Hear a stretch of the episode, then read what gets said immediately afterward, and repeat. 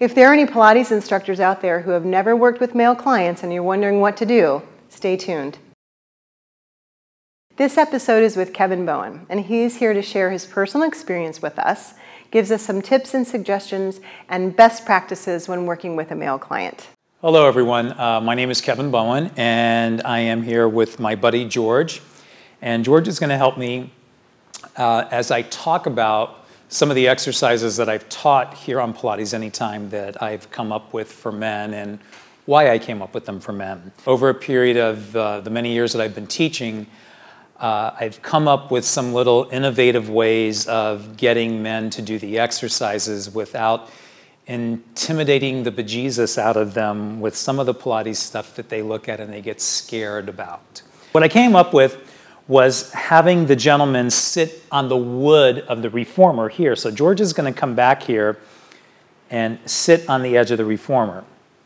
Looks pretty simple. It is. We've all done it in our studios. I know I certainly have done it when running an instructor training program and didn't even think about what I was doing as I was sitting talking to students. But I realized that I had to find my little sits bones right on the wood.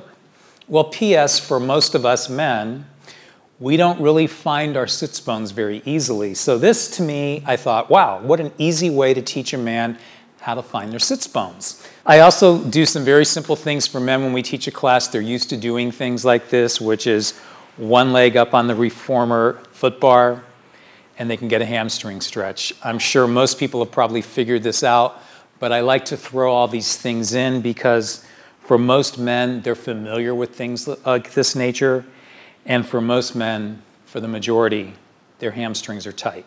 When I first start working with men, especially if it's in a group class setting, they're new to Pilates, I don't get extraordinarily picky and tear them apart with their form because they don't really like that in the beginning because it's all new to them and they really have to first learn what they're doing and then we start to work on the form. It's more or less how I work with most clients.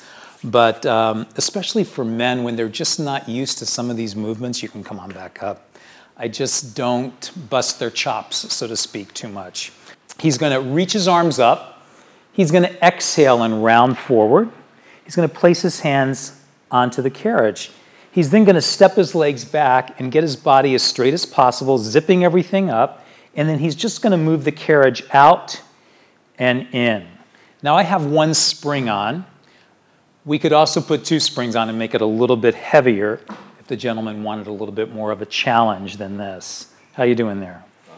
Good.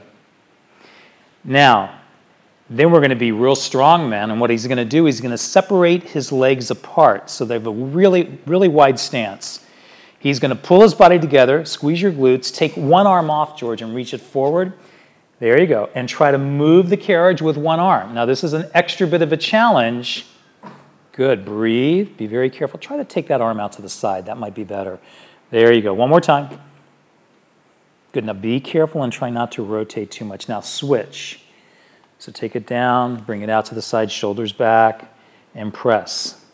Not too much, George, just small, small movement. Rotate back this way to me. There you go. Small movement out and bring it back in. See, we want to keep the movements a little smaller here. Good. And bring it back. Bring both hands on. Pike your body back up, drop your head down, bring the carriage all the way in, pull it all the way back in, and round yourself up. Walk your feet, there you go. Excellent. I also uh, like to do this when it comes to splits because a lot of men really can't get the front splits on the reformer. So we do something like this. So, George, come and step on this side. I have them take their inside leg up on the reformer and bend their foot up against the shoulder block. Okay? Now, all George is going to do is he's going to straighten his left leg and bend it back in. Now, try to keep your right leg straight. There you go. Just straighten it and bend it back in. Straighten it. Good. This is pretty simple. Step one. Good. This time we're going to straighten the leg. Then he's going to split into it. Whoa, be careful. Don't rotate too much. He's going to split back and he's going to bend the knee. Okay, so he straightens, splits into it. Good. Now look straight out, George. There you go. Come back and bend the knee. Good. And one more time. Straighten, down. Whoa. There you go. Come back and bend the knee. Excellent. So I just found that these exercises tend to um, just be a little bit more user friendly. And then once the men get used to doing them, then I can get them up on the reformers to show them the splits. I can perhaps show them the tendon stretch on the piece of equipment. And I can keep them through a progression of Pilates exercises and maintain some semblance of, you know, the quote unquote historical order without them feeling like they're going to be incapable of doing some of uh, the more difficult work.